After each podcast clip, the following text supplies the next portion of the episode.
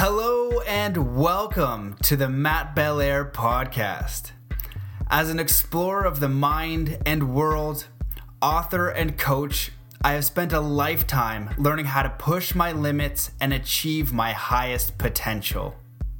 My mission is to bring you the most inspiring, conscious, and empowering teachers, leaders, and thinkers on the planet to bring you stories, lessons, and messages that will help you master your mind, body, and spirit. Thank you so much for listening, and I hope you enjoy today's episode. Good day, beautiful people. What a privilege and honor to be with you again. We have an incredible episode, and I'm smiling ear to ear because I finally got a day of epic pow in Nelson, British Columbia. I can barely feel my body. I'm so tired, um, but I'm so happy to bring this episode to you. We have Nomoli Ben on the podcast today, and the title is Ancient Alien Nomoli Stones, the Dogon Tribe, and Easter Island. So, this is a really interesting episode. Um, um, we talk about how Ben came across these stones. Um, his friend, who was a West African explorer, who kind of was like a little bit of Indiana Jones. Um, we talked about uh, one of the connection being involved in the CIA, some of the professors that have looked at these stones. Uh, we talk about why the heck we would call them even ancient alien stones and where that would come from. We talk about the Dogon tribe. We talk about Easter Island. Um, apparently, some of the research shows that these stones are 17,000 years old. Uh, we talk about the Nomoli uh, are the gods that lived in the heavens and some of the connections between Atlantis and ancient Egypt, the work of Michael Tellinger, the Native American influence. Uh, it's incredible. This show is a mind blower. So uh, enjoy. And if you like it, please share. Um, that really helps. Leave a review in iTunes. That super helps too. Um, Patreon, if you want to hook it up, that helps immensely as well.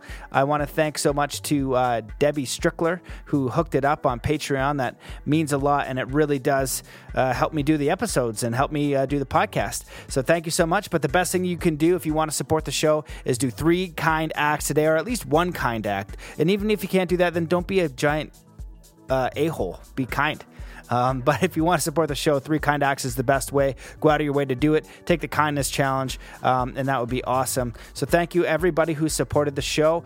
Um, I want to thank my sponsor, my partner, the Himalaya Podcast app. Uh, they're free, they're easy to use, there's tons of features. Um, it's built for the community of podcasters, so you can make playlists, um, you can communicate with your podcasters, you can communicate with me. Um, so when you go over there, make sure you to give the Mastermind Body Spirit Show a follow.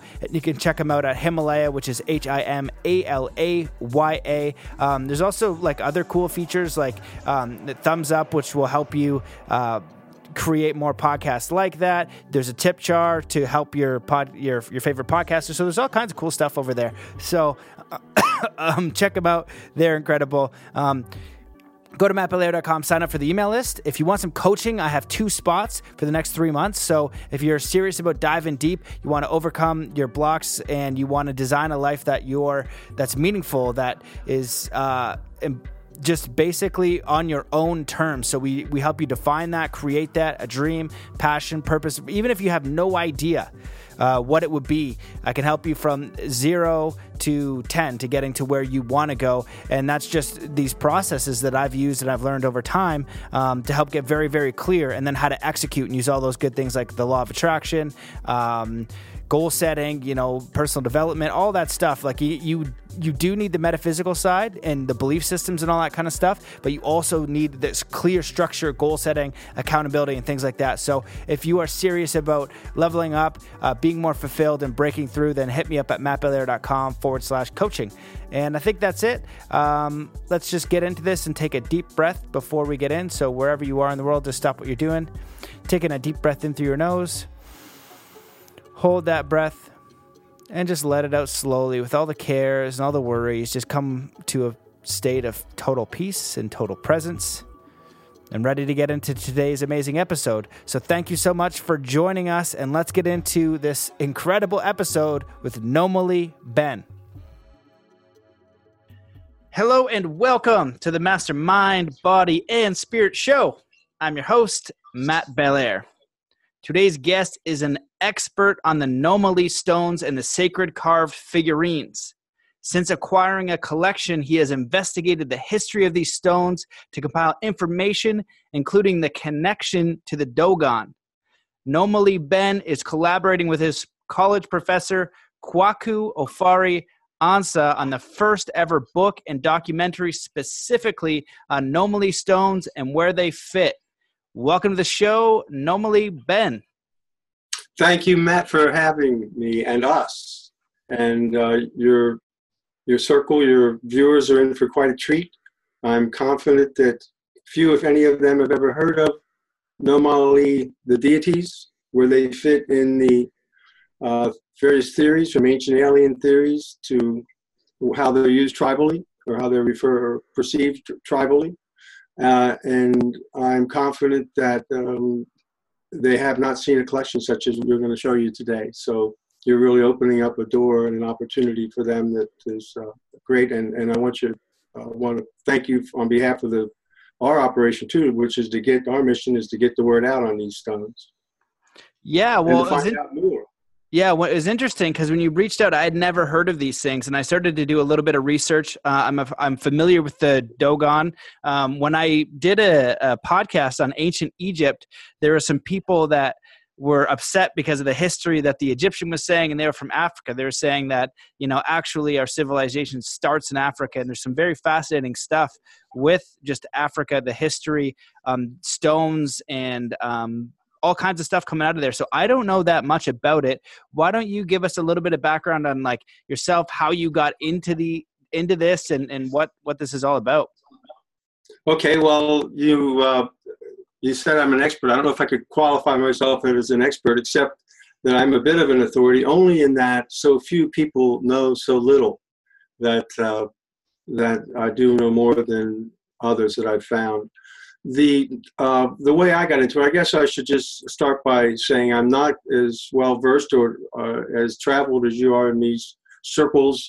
I've been in business most of my life, although I've always had an interest in the spiritual, and I had, uh, for the last 16 years, I've been operating as an investigative reporter under the moniker of Daddy Justice. And I primarily focus on assisting those who are falsely accused. And we take on missions against individuals in government, whether they're judges, lawyers, police officers, police departments, and bring the light of day upon corruption and attempt, if whenever we can, to help out innocent people who are uh, on the bad side because of uh, having the government jumping on their uh, up against them and, and falsely accusing them. These stones come my way a long time ago. A couple occasions, I was uh, there was attempts to recruit me into the intelligence community, specifically to operate in the theater of West Africa, in a relatively unfriendly territory, and uh, um, but, I never really got involved. Never went to Africa. I did some local, some here things here domestically, but again, continued with my businesses. But I ran into a, a very interesting character. Became friends with him for years, and um, uh, shout out to the spirit of Bill Diamond. Bill Diamonds was an American who uh, was well versed and was able to travel the West African jungle as very few were uh, over many years period of time. And he was as his name indicates into the diamond business. And bill was the source and his the contacts he had was this were the source of the items i got. I was not interested in the diamonds but i did uh, have interest in the spiritual items which would come out of the bush and that's how i began to collect the nomoli and that's how my interest got in into this i collected them for many years, thinking that other people had collections and that they would be pretty relatively prevalent, and not knowing very much about them, not understanding what the Nomoli gods were. Uh, you know, initially they sent over some wooden items and some stones, and the hey, stones were just so powerful. Hey, yes. Hey Ben, I don't mean to stop you, but there's some sometimes there's like a like a clicking I don't know what it is. I don't know if you can help it, but there's some sort of like consistent static and clicking. And I know that if we keep diving deep, it's going to drive people nuts. Okay. Um, I think it's usually. Yeah, yeah. Sometimes it's the chair. I don't know. Hopefully it'll be okay. But yeah, sometimes you're fine, and sometimes there's just like this staticky clicking. So I want to make sure it's nice and clear. This is interesting stuff. It's like okay, your friend. Is, so like my friend Bill Diamonds was the guy. He was the type of character the way back in the day when he found out the best diamonds in the world were in West Africa. He went and just got himself. He went into Freetown up into Guinea, dropped himself in the top of the bush, and would come out six months to two years later with diamonds and a lot of friends. He was just a really interesting, charismatic character in a place where very few people could get in and out alive at a time, which was very troublesome and turbulent but he had a very interesting spirit. And he worked for the intelligence community also of the United States, which keeps track of the diamonds, uh, movement of diamonds, because they are used uh, for purposes of dubious individuals them for purposes of raising funds for terrorist activities, etc. Particularly the Lebanese are active in purchasing in, the bush the long and the short of it, I had no interest in being involved in a lot of those things. I fully support our government, but I'm not. I, I don't uh, feel that I'm the right guy to be involved in clandestine operations. I don't necessarily believe that we do the right thing everywhere we go in the world. But that all, all aside, I honor these people who are willing to go out and do those things and, and look out for the interest of our country.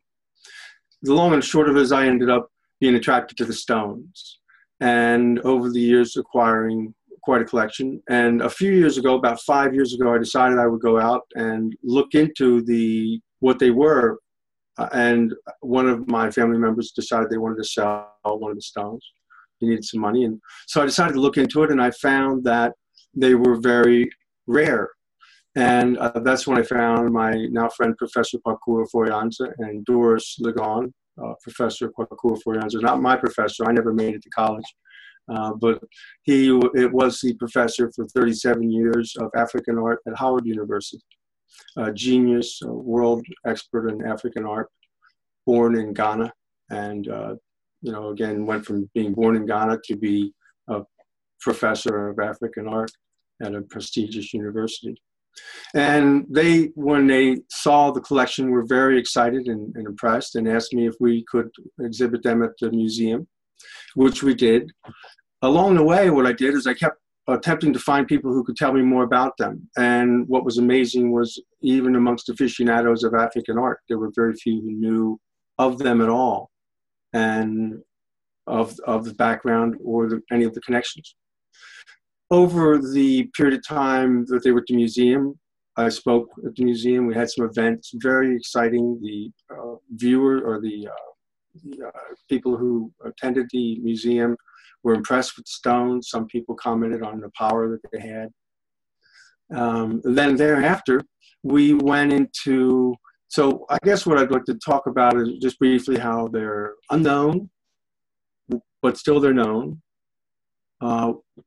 Why they're still unknown and what we're finding out about them. So they're unknown in that if when we when my son about a year ago went out uh, when, when the professor decided to write a book and, and I'm working with him on that, we did an outreach to the internet and reached out to the groups that would be associated with healing stones, with uh, ancient alien civilizations, with art, and uh, shamans, the like, um, spiritual, heal, spiritual uh, teachers, and guides.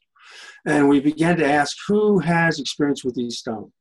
Who can tell us that they're using them contemporaneously? Because we have a few people that we have placed them with who have used them and had profound impact in their lives.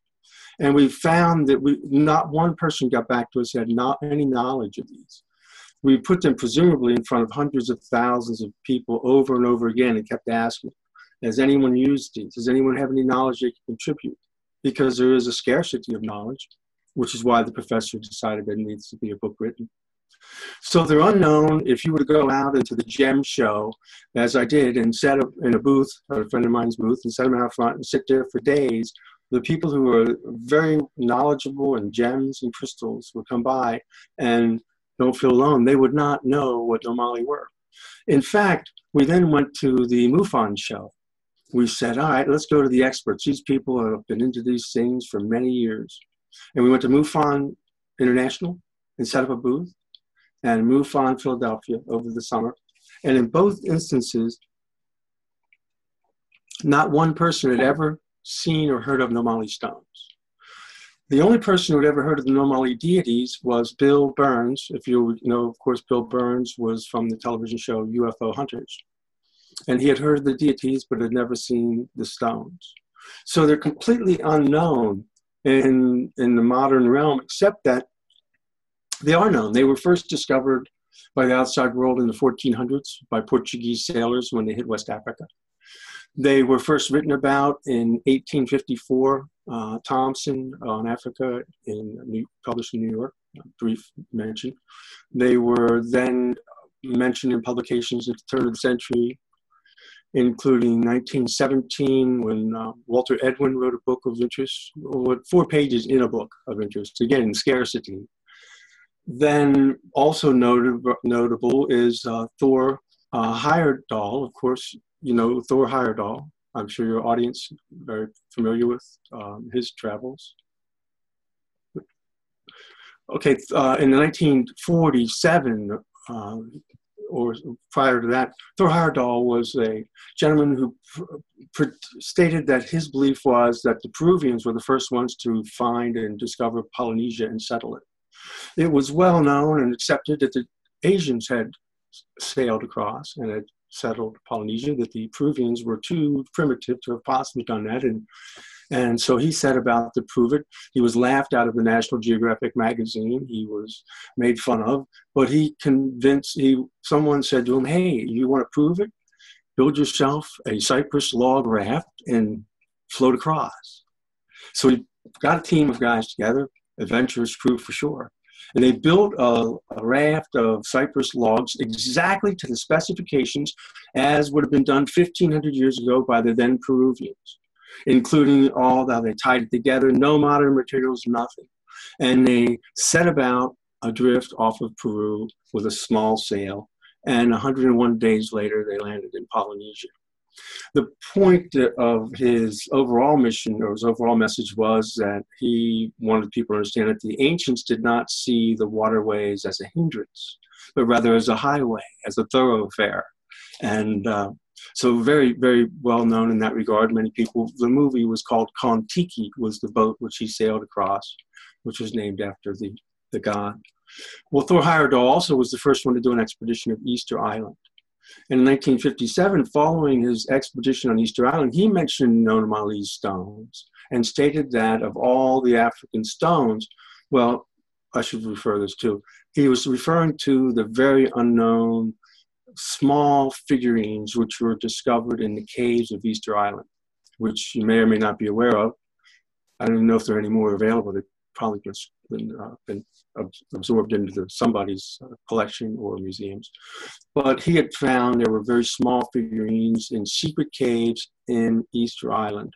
And he noted that the Nomoli were the closest of all the African stones to those small figurines on Easter Island, and specifically the fact that they had holes in their heads.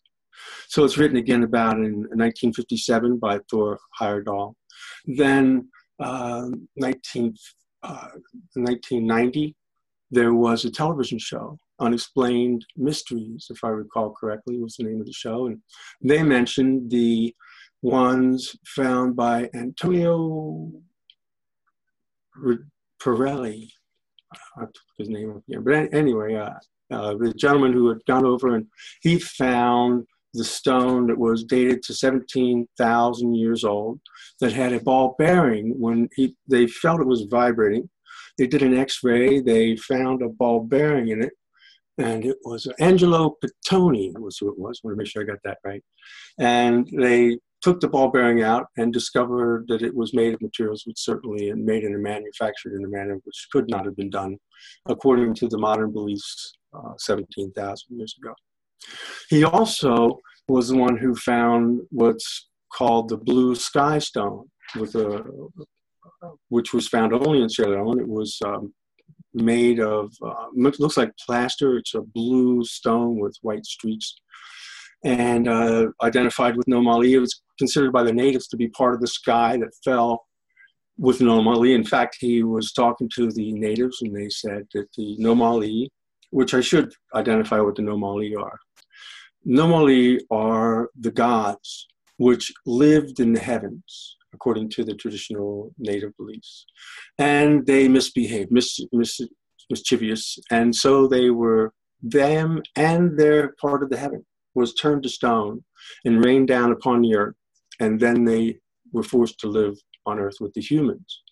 These stones are said to be replicas of and images of the Nomoli gods and sometimes hybrids. They're gifts from the Nomoli gods to the humans to help to bless them in many ways. So, where was that? Thor Heyerdahl. Okay, so then he talked about the blue sky stones being part of the sky that fell with the Nomoli when they fell. The blue sky stones, which were only found in Sierra Leone. And uh, they were found to be artificially somehow uh, colored, although they are again dated to be 15,000 BC.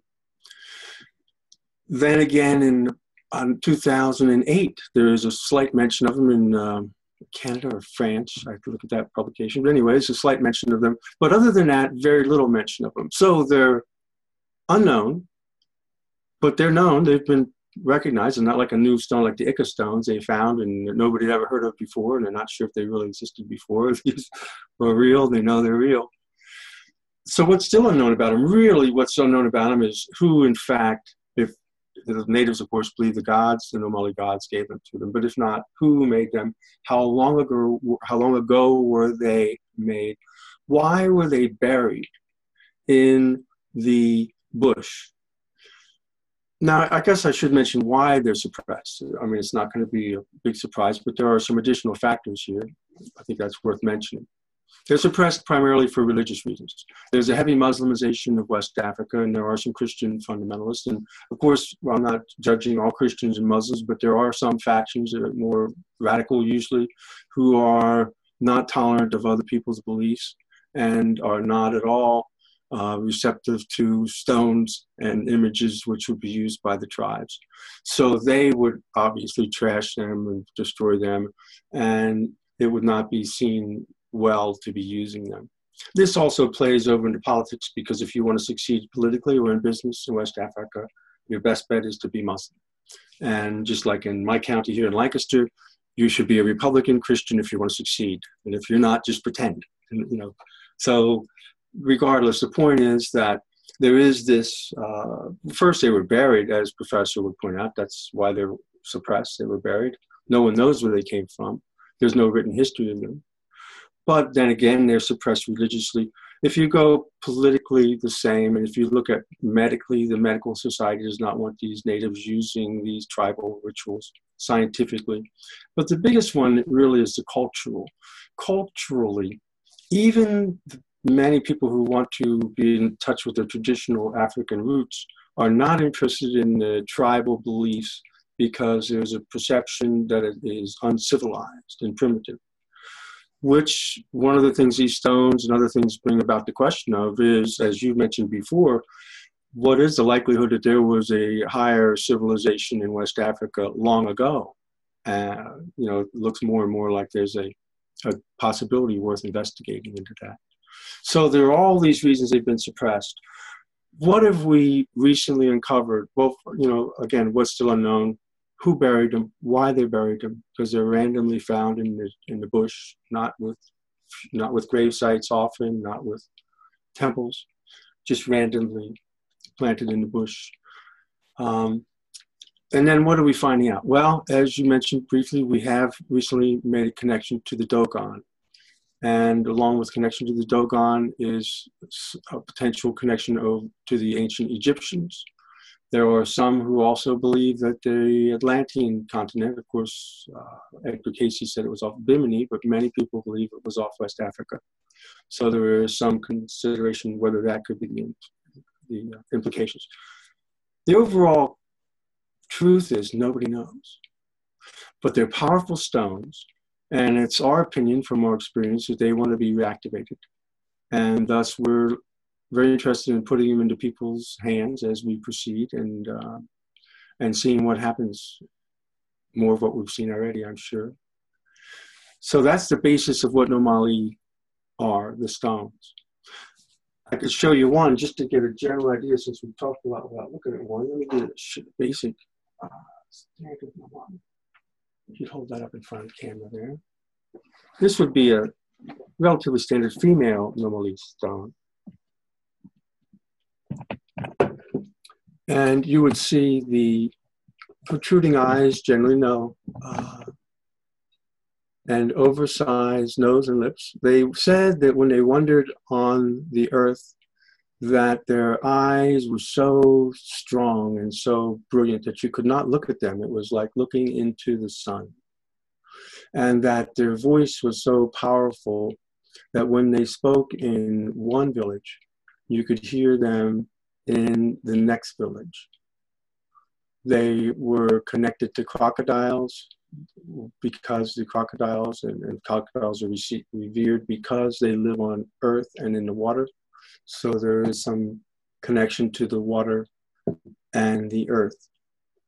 This would be a female uh, fertility and abundance and health and protection. So they would be given to the individuals, and some would be used by the tribe itself, some of the larger ones. Um, so that's a standard Nomoli stone right there. Looks it looks interesting. Well, one of the questions I guess would be like, how, how do you how do you get it verified to be seventeen thousand years old? Um, you know, on there's a lot of stuff that you said there that I can relate to in studying with uh, a few Native American elders. Uh, Clifford Mahooty, who is a Zuni, uh, his history is 20,000 years old. Uh, he speaks about the school system and the religions coming in systematically trying to wipe out their history, where they say it's 20,000 years old. Uh, same with the Mayan elder that I spent time with, Carlos Barrios, um, and the Mi'kmaq elder, all 20,000 year histories. And it does mess with the religious history because it's considerably older. And so, if there were civilizations and uh, life and all that kind of stuff, a different history would mess up uh, the history that we're being told. So I can see that. I'm just curious how, you know, how did they date them? Do you know? Like, um, was it the Smithsonian or is it something like that? No, I believe that was uh, Anthony Pittoni and his. Uh, that would have been Klaus. Was Klaus involved in that? I believe Klaus. Um, uh, what's his last name? My my memory slips the older I get old. Klaus Dona is a, an expert on out of time, items out of times especially. And he was involved in this in 1990, and uh, I believe the was it the the, the National History Museum of Natural okay. History Museum of Vienna may have been involved also. Uh, it's a little sketchy to find the, the details online, but that's the best you can find. Is that he was involved with um, the gentleman who found the stone and found the ball bearing in it, and with the blue strata. So my understanding is that they dated the blue the sky blue stones and the strata around it because of course you cannot uh, carbon date stone it has to be the strata in which they find it. Hmm. Well, yeah, that's interesting because when I was with, I think it was either the Resonance Science Foundation when I was in Egypt, I was watching some pr- presentations, and also Michael Michael Tellinger, and uh, they were showing these stones, and I think if you look it up, you can find it that are sacred geometry, and they're apparently 15 20,000 years old as well. So it's these it's actual stone perfectly carved in sacred geometry and you've got all of this different type of sacred geometry in these stones um, and it's really fascinating and really old and they're just like we don't know who built that you know but why they they're like we understand this in physics now these shapes right and what they were building in stone but i don't know how they knew it then and, and put it into actual stone for us to find thousands of years later. So it's really fascinating if you look at, uh, yeah, the work of Michael Tellinger and the Resonance Science Foundation and what they found in, in ancient stone as well. So um, I'm curious. if, Michael Tellinger was South Africa. He found all the circles, the stone circles. Um, yep.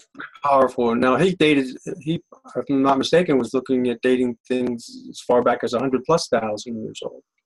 Yeah, and I've heard, you know, and I've heard uh, the the elders say that too of all the uh, different elders I've been speaking with. They say 20,000, but they're actually, you know, it's hundreds of thousands. And I think that they only use 20,000 for our mind to, um, be okay with it. You know, it's like you 10,000, 20. It's like, no, it's actually hundreds of thousands. Every elder that I've spent time with has said something along those lines. It's actually hundreds of thousands. So it's really fascinating stuff like the correlation. And I'm just curious, in your, how do you link them to the Dogon? And can you explain to people a little bit of what you know about the Dogon tribe, who they were, what they're about?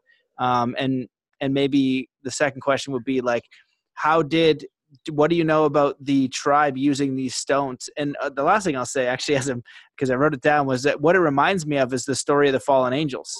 You know, you have this, yes. you have different stories in different cultures, kind of saying the same thing. And I really find it fascinating when I do study with uh, Native Americans and indigenous uh, leaders that are totally separate. They don't know each other. Their stories and their histories of like myth or something is like the same, just a little bit different like a little bit you know different person or whatever it's like the same thing so it's it's very fascinating well i know that we there are new findings all the time which seem to date mankind earlier and earlier so i'm certainly not uh, capable of limiting how long we've been here and i can say that we've also what has been interesting be, one way that you you know check out old methods is we've shown the stones to people who are sensitive and who have the ability to see and read things. And they have also dated some of them back into the 10,000 to 15,000, but others have dated civilizations they see working with the stones back 100,000 years, which is interesting. Again, I have, I'm just reporting what I've been told by those who are. It's very interesting to see people read the stones who are sensitive, very powerful. So uh, that was the first part, and the second part was uh, I forgot already. Was the second part you asked? I think I think it was about the Dogon. Like you just oh, the Dogon. for some people don't. So what you've you know just what the Dogon are in general, and and how you link the stones to them.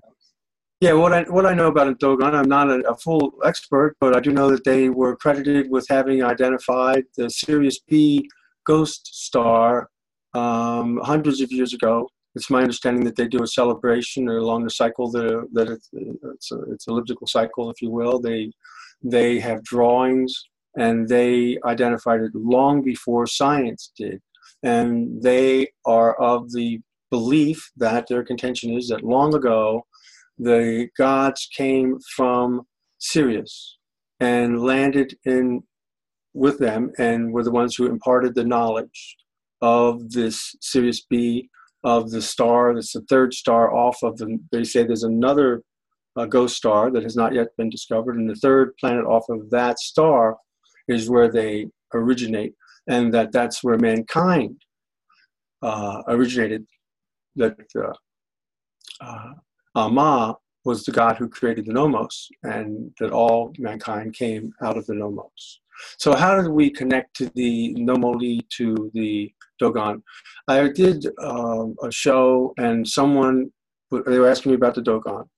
And again, I, I believe the first it was published was in the 1930s in a, in a periodical uh, that they had identified that these elders and the uh, spiritual the shamans had told them about this star. The um, what happened was that the uh, we were I was on a show and someone commented. The gentleman was asking about Dogon. He said, "Hey, the uh, the Dogon were visited by the Nomos, N-O-M-N-O-S, fish-like beings who imparted the knowledge of the universal information they gave them." And I thought, well, that's interesting, but Nomoli are not really fish-like. But I looked it up, and the more accurate definition is amphibious and normally are vis- or sometimes um, infused with crocodiles. And the powers of the crocodile are very important to them. So began to realize that, well, if they are amphibious, then what about the nomos? Well, I looked at, and I found that the, the Dogon are from Mali. And that began to interest me because it would make sense that the if you were talking about them, you would call them the nomos of Mali. And that that then could obviously be shortened over time to Nomoli. We did some research and found in 1950 there was a publication that had mentioned that they had found Nomoli 600 miles into the Dogon territory. So that was very interesting. Now, this brings up the subject matter, as you brought up about the earlier civilizations, because if there was, well, let, us tie this together now. The Dogon, of course, are connected to the Egyptians genealogically. And the theory has always been because the, the concept, and one of these, one of the reasons why these thoughts of West African deities are have been suppressed is that there's a general concept that outside of Egypt there's no uh, consciousness or light that was there. It was a dark continent, and that's been that myth has been perpetrated pretty powerfully for a long time. So there's this image that Egypt has always been somehow a different part of the world, not even necessarily part of Africa, and that the rest of Africa is, is not that.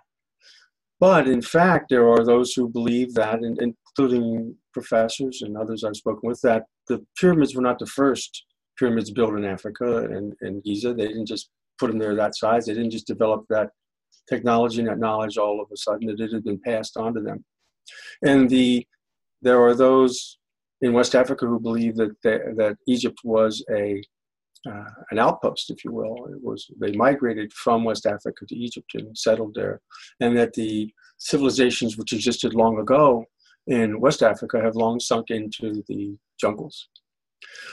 Where it gets interesting is that the Nomoli, of course, Nomos are the gods, and they are they were created by Amma, A M M A, if you look at the Egyptian gods, the king of gods is Ammon, A M M O N. Both of them, the slang for both of them is Amen, which is interesting.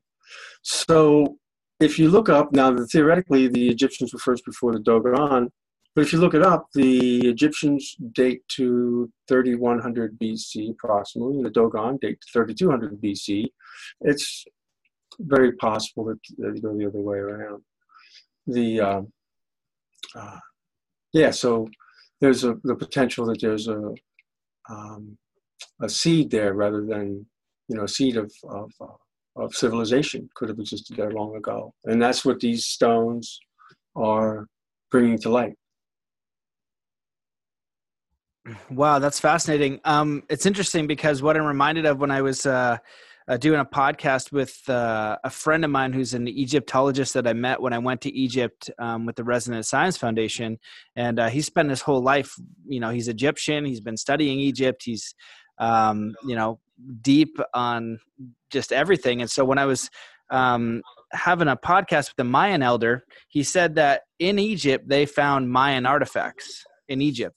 And then I've also heard this vice versa. At all these different spots, you've got these ancient, ancient cultures around the same time finding these artifacts that are um they're like advanced, you know what I mean, in some way, whether it's these stones that are are shaped in sacred geometry that are 18,000 years old, you know, that that are just saying, "Hey, like we know this exists and the only way you'll recognize that is through a microscope where you are scientifically to know that we know this, you know, because we're not going to be able to give it to you in a hard drive or something. So we're going to leave it in something that you can find of the earth, you know, and we're going to link it up in different spots. So it's really, really fascinating stuff. Um, so so what else then? Like um so what about these stones? Like are there more stones that are accessible? Um are they are they continuing to be uncovered? Uh, what's what's the process of stones now? it's interesting it's interesting because even as as far back as um, 1917 in the, in the book by walter edwin there's mention of the rumor that there were uh, frauds forger, forge, forgeries being made and uh, uh, replicas being made even out of the country and brought in of Nomoli. So while you have something that's relatively unknown, at the same point in time, they are in the uh, New York. There's a museum in New York that has them. In Britain, there are. In Minneapolis, I think they still have one on exhibit. So they've been exhibited around the world. They've been sold at Sotheby's for um, for high values over the years when they're available as far as are they still available, there are people who would say that there haven't been any real Nomoli for a while because the market was flooded with uh, ones that weren't authentic. I, I would say that the opposite is true also, that there are real Nomoli out there that could be in the possession of your viewers who have no idea what they have because they have been brought out of the country. In fact, the first writing in 1854 that's mentioned later in the book that within several years he had collected 10 Nomoli. So since the 1850s, the first, and well, the Portuguese sailors would have been traders, so they would have at least taken a couple and see if they could trade them. Um, so they have been many taken out. But on the other hand, um, and I'm a collector, so I'm always a treasure hunter.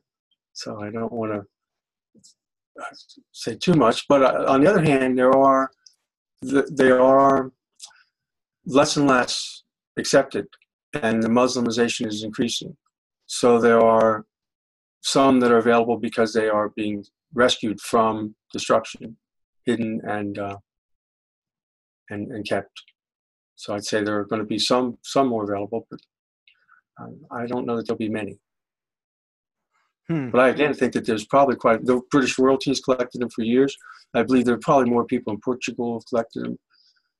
But I've already been contacted after just doing a couple small podcasts from people. One gentleman in Poland just yesterday sent me pictures of some stones. He wants to get my opinion on whether or not I think they are Nomoli and uh, you know what I might be able to tell him about them. So I think there could be again people listening right now watching your show who have them that they picked up somewhere because they're connected spiritually and uh, don't know what they are.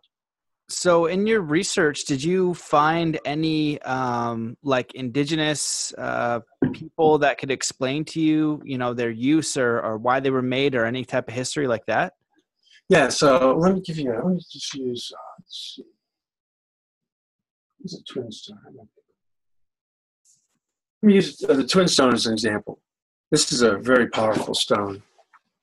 I don't know if you can make that out if he turns it sideways. There's two nomoli. You'll see the nomoli always have the very squatty legs. The the more authentic or full nomoli it is, is squatty legs. So that's two nomoli, uh, feet to feet. You'll see the big eyes, protruding eyes, of course, and and they're in uh, what would be half of a sarcophagus, maybe. Um, so when we get the stones over the years, when they came out of the bush, they would have handwritten notes sometimes with them from the bush. And so that would be one source of information. A stone like this, we would get the information that this is called a twin stone. This would be something very attractive to your um, your 1111 uh, enthusiast and your uh, twin enthusiast. This star or this stone would, by the natives, would be considered a stone that you would give to a mother who had twins, two children, in order to protect the mother and the children through their early uh, early days.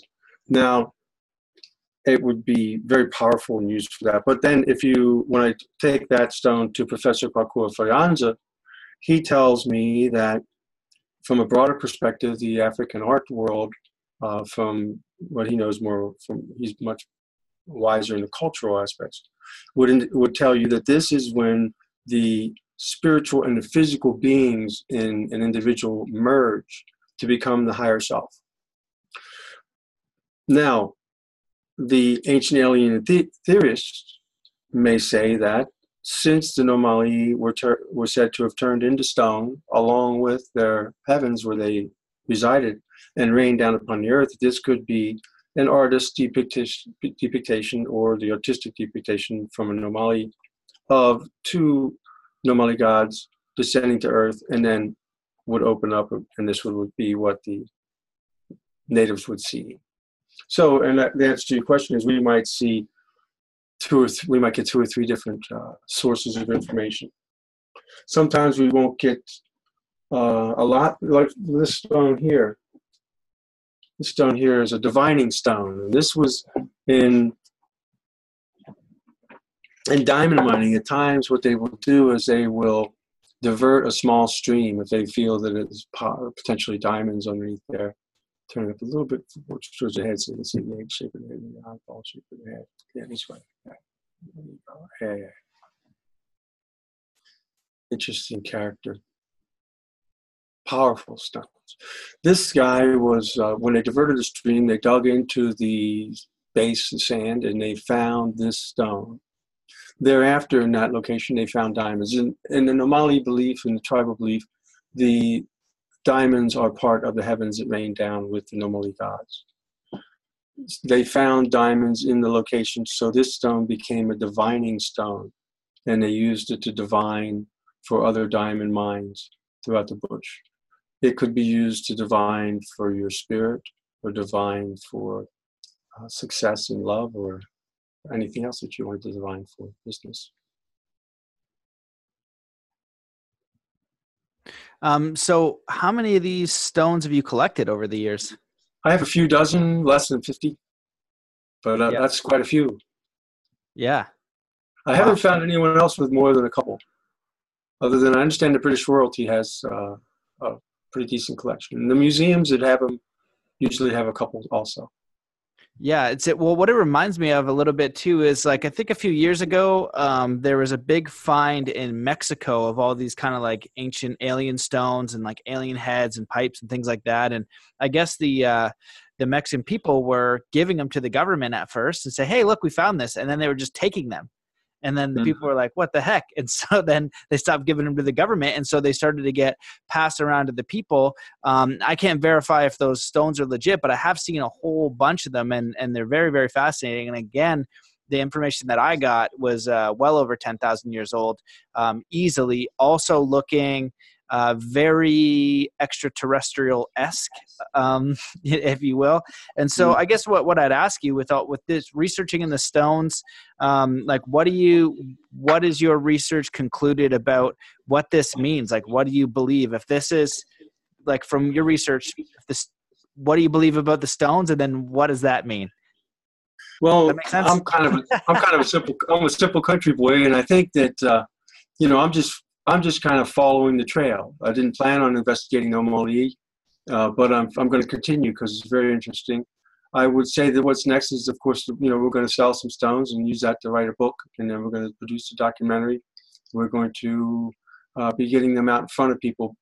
But I'm a simple country boy in this way. I, I think what's most important, uh, what I've seen, is what happens when people get a stone in their hands when uh, someone uses them in healings on a daily basis.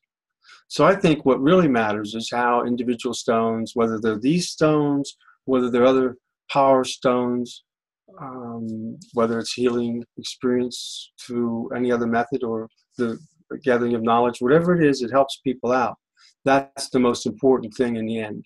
So while some may end up in museums, it's my opinion that these stones were designed and created to be used. They were handed down by some means to a very troubled world, in a difficult part of the world, and they were they supplied some form of relief, and they were used for as tools, as blessings. And so I think what's most important is that they, the blessing continues, and and I think, in my humble opinion, that the Nomoli spirit is, uh, if if it is indeed another powerful, positive spirit that God created, angels fallen, but still with positive messages for the people of earth, then they want to be activated. They want people to be blessed by them. They do not want to be dormant anymore. So I think that's the net. The, the net we're looking for and that I'm here for is I, I, have to assume that the stones chose me. As you said, there's people who've been studying Africa, Egypt, uh, art, all around the world. How does some guy who's really no nothing special in this world in Conestoga, Pennsylvania, end up with all these stones? I have to anticipate that uh, they chose me, and if for any reason it is just to, to learn what I can from other people and pass that on, put it into book form, put it into documentary form, and then uh, do my part in passing the blessing on which my, myself and those around me have received.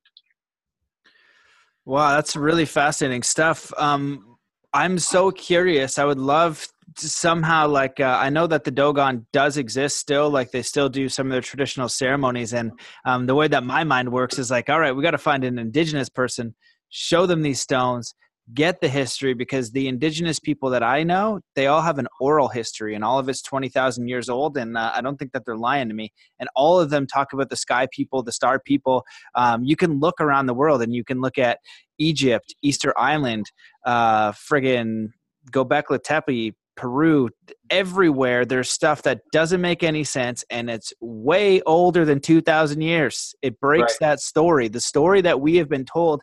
And I've always said it very gently, but I was recently on uh, the last stand with Jay Campbell and uh, Jeffrey Doherty and uh, they're like they're they're just like you know what i mean this is the truth like if you do a little research that story is not it doesn't hold up you got to right. look. And so, what is it? It's just like another thing. These stones being unearthed, and um, if there is an activation potential, which um, before I was like, you know, in the crystals and EMF and all that stuff, and I still am.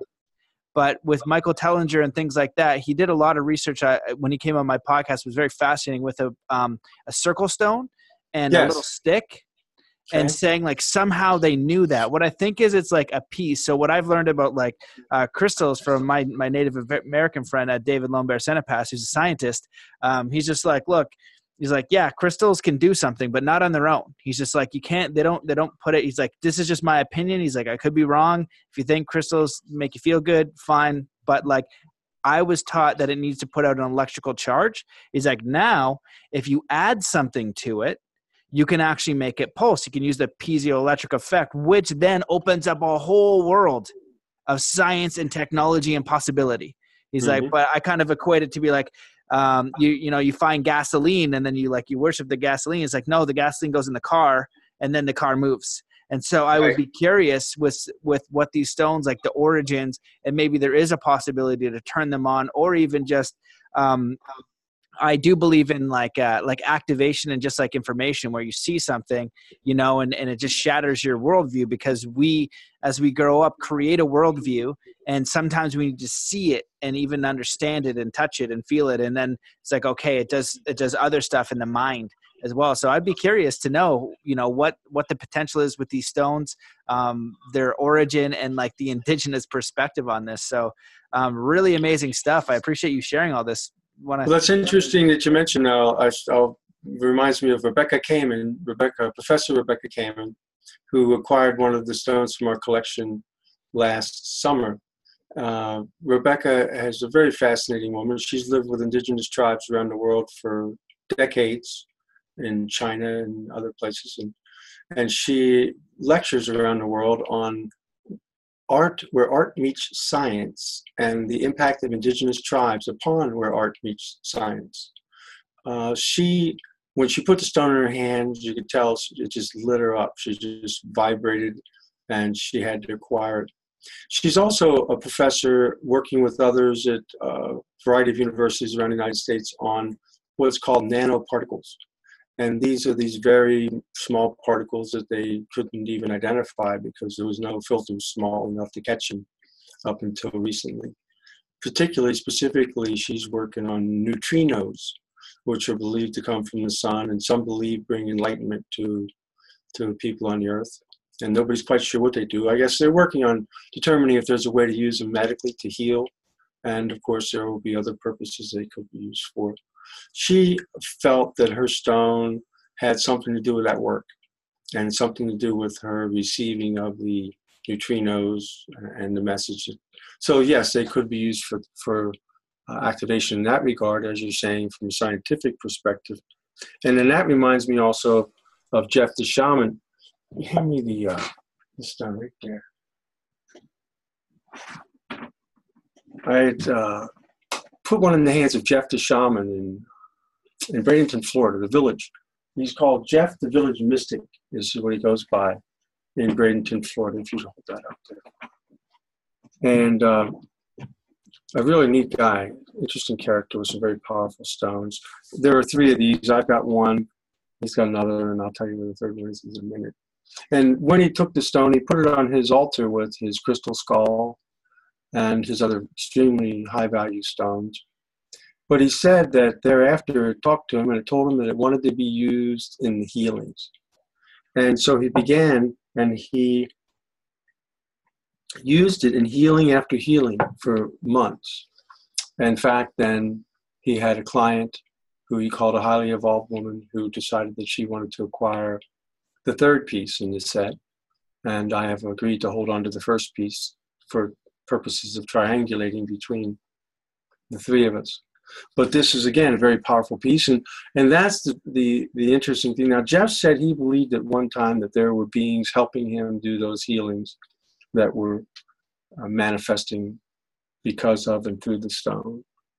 So this is, uh, I think that's what really matters when it comes down to it. It's all the other things are great to discuss and to know and to, to explore, but what does it do for for people that are suffering is what matters.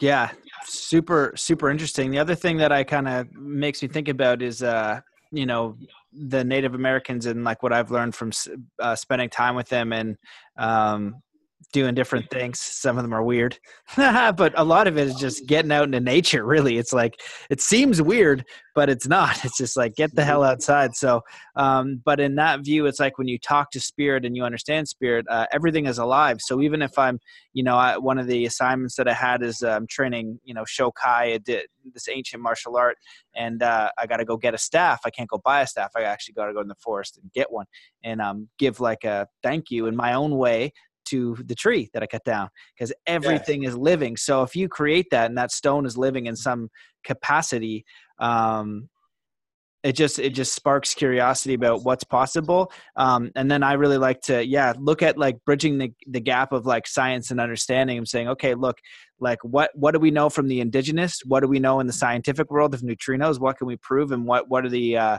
you know what are the effects that are having? It's very uh, interesting stuff. But even the grounded part of just having more of these type of artifacts come up uh, come in the mainstream that say hey look these are dated 18000 years old. Who knows about them? What is what is that history? What happened then? Because yeah in in looking up the uh the dogon and the, those tribes they talk about like you know you were pretty versed in that um, and that was a little bit more than i knew but it was like kind of the fish like people. And you know yes. one of the stories i heard was they came down on a ship and then uh, made this little pond and they jumped out of the ship and they started to talk to the people. And they're like oh my god. Um, and then they got back in the ship and pieced out. But it's interesting mm-hmm. because it's in their it's in their it's in their art you know what i mean? And it's in their history and they keep that story going down.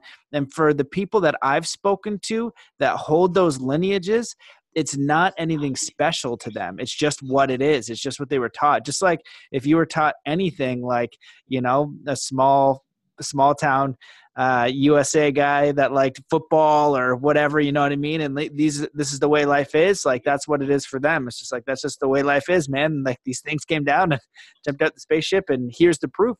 You know how this, but we can date that eighteen thousand years old. So they have um, actual artifacts that are corroborating their stories. Um, and I'm I'm excited to have more of that information out there to discover what the actual truth is about ancient civilizations, histories, and things like that. And I think stones like this are an important part for us to begin looking at and exploring and trying to uncover, you know, how far back they go, what's the truth, and who are the wisdom keepers that will have more information on something like that. Well, this is something that I uh, you remind me of is Angelo Petroni again when he was out in the in the bush, he was talking to the shamans, and, and I don't think I said this before, but he said to them, "Well, if it says that the Nomoli rained down and they came down and their entire sky turned to stone. So if the sky turned to stone, it must have rained down also. And the shaman said, Yes, of course. And he said, And we know where it is. And that's when he took him to the blue sky stone. And they said, This is where the sky rained down. When he dug down under the strata, this is what's interesting with the connection to the Egyptians. He purportedly found a large structure of the blue sky stones formed into the shape of a pyramid that they dated to 15,000 BC, which is, long, of course, considerably older than the Egyptian pyramids. So that was of interest. Uh, as you said, and the native said, well, of course we know where the sky fell. It fell over here. and, and there was another statement where uh, one of the natives was talking to a, a scientist, and the scientist, well, who carved these? And the native was just just looking at him like, well, you just are spiritually completely ignorant. You know, I told you, God gave them to us. No person, nobody around here knows how to carve these. He said, you know, what part of that don't you understand? And uh, so, yeah, to them, it's just this is the way it is. These guys came long ago. They imparted this knowledge. They tried to help them out. They taught them values of how to treat each other. Some of the Nomoli aren't aren't of uh, looking at all. There are some which are, as I mentioned, one. Uh. Oh wait, some I should mention here uh, that are infused, as you see this one here. This one is infused with a crocodile. We talked about that one. Some are a combination of human, uh, hybrid, and Nomoli. So the theory is that they were imparting upon the humans their their assets that they carried with them from the other worldly location they came from. But what we found, and what I have some of, which are very unusual, is some of the ones which are consistent with stones from other parts of the world. Go ahead, sit that one over there. Because they have the elongated heads, that we would call these more along the lines of the ancient alien. They're not consistent necessarily with Nomoli gods as much as they are with elongated heads. This one almost has a helmet on, if you can see. Hold them up close and show them back a little further.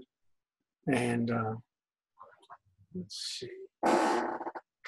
Something like Well, the elongated head is an interesting one because when I went down to Guatemala uh, for the Mayan Heart Festival, I did a tour. Uh, it's the Atil, it's the ATM tour. If you look that up in Belize, it's a it's a strange name, but you go into this cave and you see a uh, a, a skull that looks like uh, your typical gray alien. And um, I did speak with Carlos Barrios because it's like that looks like an ET to me, bro. He's like he's like yes, I know, but we did have the ability to do um, skull manipulation.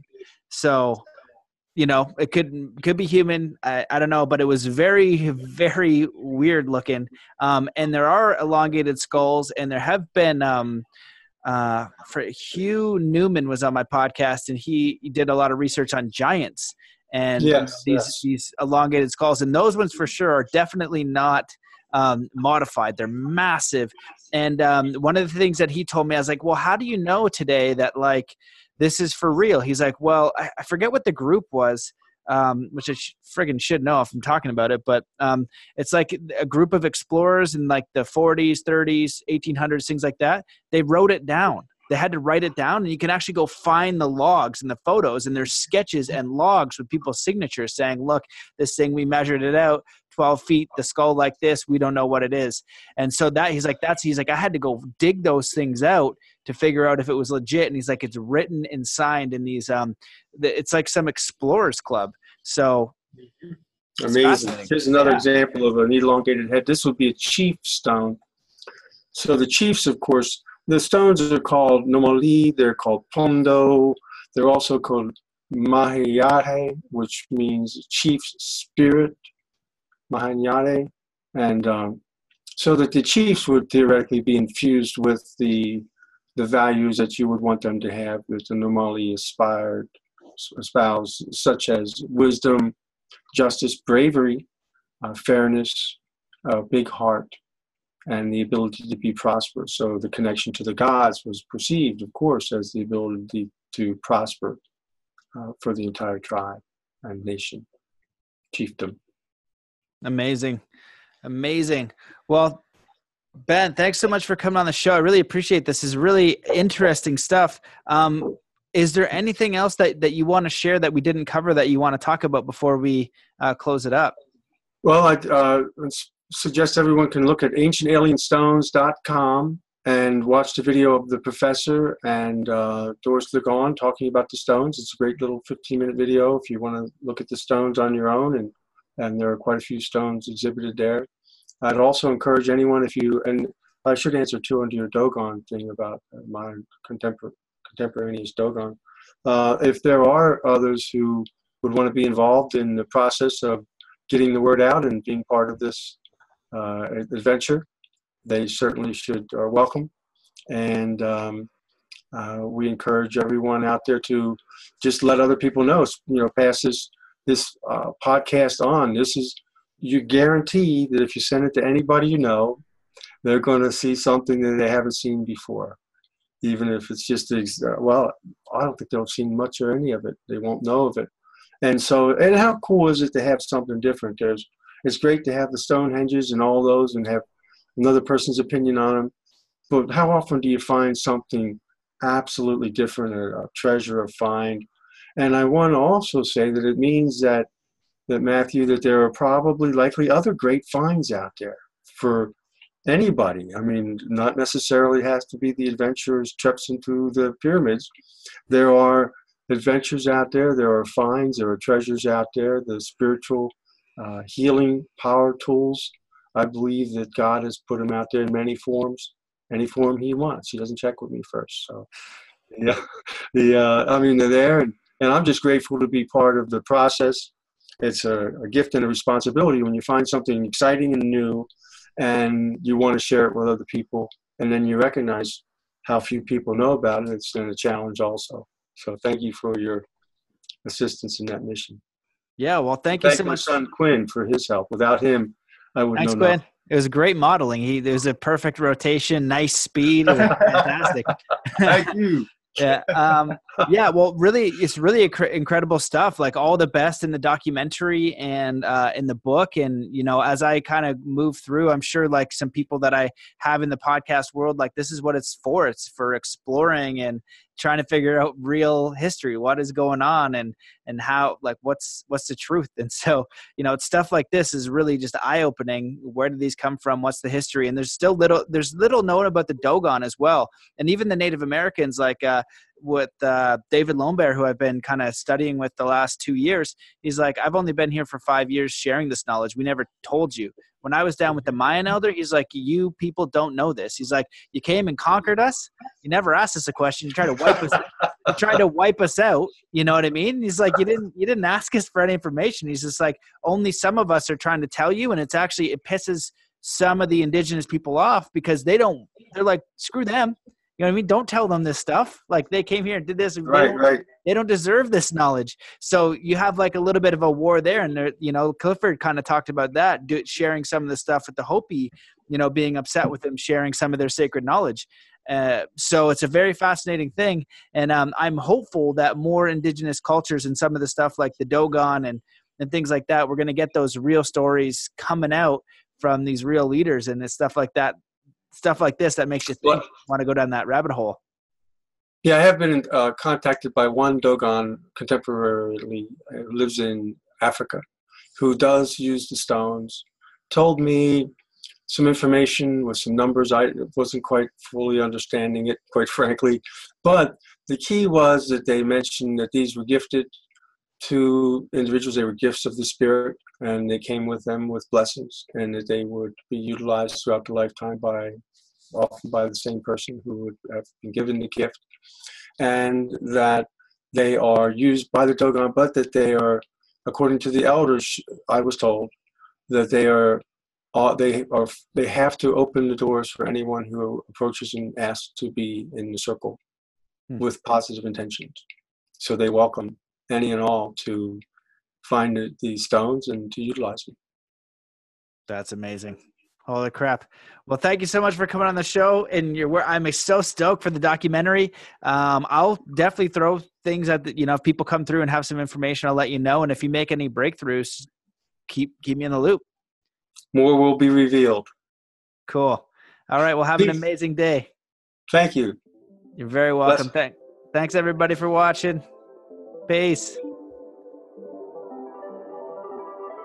All right, guys, that wraps up that episode with Nomoli Ben. If you liked it, take a screenshot on uh, at, at, any part, share it on Instagram, share it on Facebook, uh, talk about it with your friends. It really helps getting the word out. Uh, if you want to support on Patreon, that helps immensely too. And leaving reviews in iTunes because that inspires people to listen to the show, and I can keep making these incredible episodes. Uh, my mind hurt after that. Um, I did check check in with David Lomberg and Clifford Mahooty on this. Um, I do have some information on them, and uh, it's interesting thing. Every time I talk to a Native American, their spin on it is always very different, um, but you know, very fascinating and interesting stuff. You look at you know these ancient sites, ancient civilizations. There's something going on there, so it's a really fascinating uh, discovery. You know, and uh, just a fascinating, fascinating world we live in. So I appreciate your attention. I hope that wherever you are in the world, you're doing amazing. Um, if you want to uh, go to mattbelair.com, sign up for the email list. There's a free lucid dreaming uh, ebook and guided meditation over there as well. If you go forward slash lucid dreaming, if you're interested in some coaching and you really want to level up, I'm happy to share with you what I've learned over you know a long time of studying and basically what the process is is getting very clear on what an ideal, meaningful life looks for you, even if you have no idea what that would be. But we can help uncover that, create a plan, overcome limiting beliefs, install the beliefs and uh, basically programming necessary, and do it in a way that is fun and not so freaking serious. Um, so it's a lot of stuff. And if you're really serious about leveling up, hit me up at mattbelair.com forward slash coaching, and I'd be stoked to work with you. So let me know. Um, I hope that you guys are having an amazing day. My body is toast from snowboarding POW, and I'm, I'm so stoked on that. And I knew I had to get this episode out today for you guys. So much love and gratitude, and uh, I will see you in the next episode.